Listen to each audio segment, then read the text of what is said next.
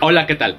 En tiempos de crisis es normal que esperemos que alguien venga a salvarnos o que la salvación venga de algún lado.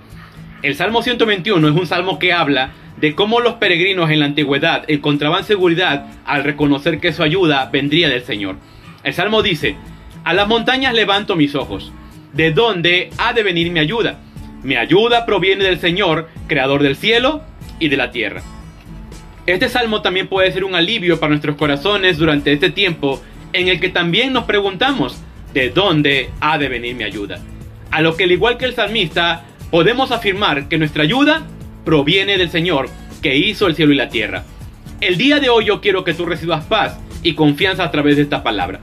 Hay tres promesas que podemos encontrar a través de este salmo. Primeramente, el salmo dice que Dios no se duerme. Dice la palabra del Señor, no permitirá que tu pie resbale.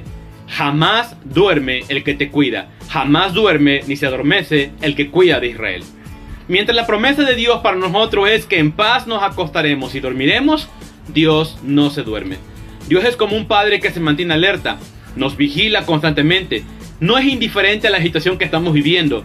Cuando a alguien no le importa algo, se olvida y se duerme. Pero nuestro Dios quiere que tengamos confianza en Él, sabiendo que está cuidando de nosotros. Segundo, el Salmo dice que Dios es tu sombra. Dice la palabra del Señor, el Señor es quien te cuida, el Señor es tu sombra protectora. De día el sol no te hará daño, ni la luna de noche. La figura de la sombra nos recuerda que cuando andamos en este mundo hay inconvenientes como lo es en este caso el sol para los caminantes, pero Dios es tu sombra. Eso nos habla de los pequeños pero muy significativos cuidados que Dios tiene de nosotros.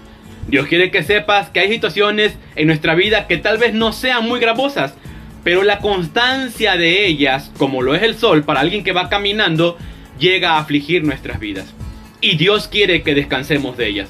Mientras Él no descansa porque no se duerme, Él quiere que tú no te fastigues y que tengas alivio.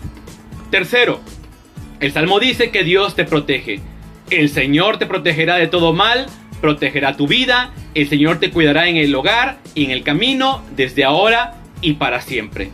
El Salmo termina afirmando la seguridad de la protección de Dios. La Biblia dice, te protegerá de todo mal.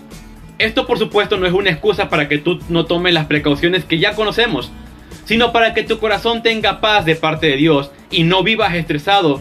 Y termina la palabra del Señor con la seguridad de que será desde ahora y para siempre. Así que el día de hoy, mientras te preguntas qué será de ti, quién vendrá en tu ayuda, de dónde vendrá tu socorro, declara firmemente mi socorro y mi ayuda vienen del Señor que hizo los cielos y la tierra. Dios te bendiga.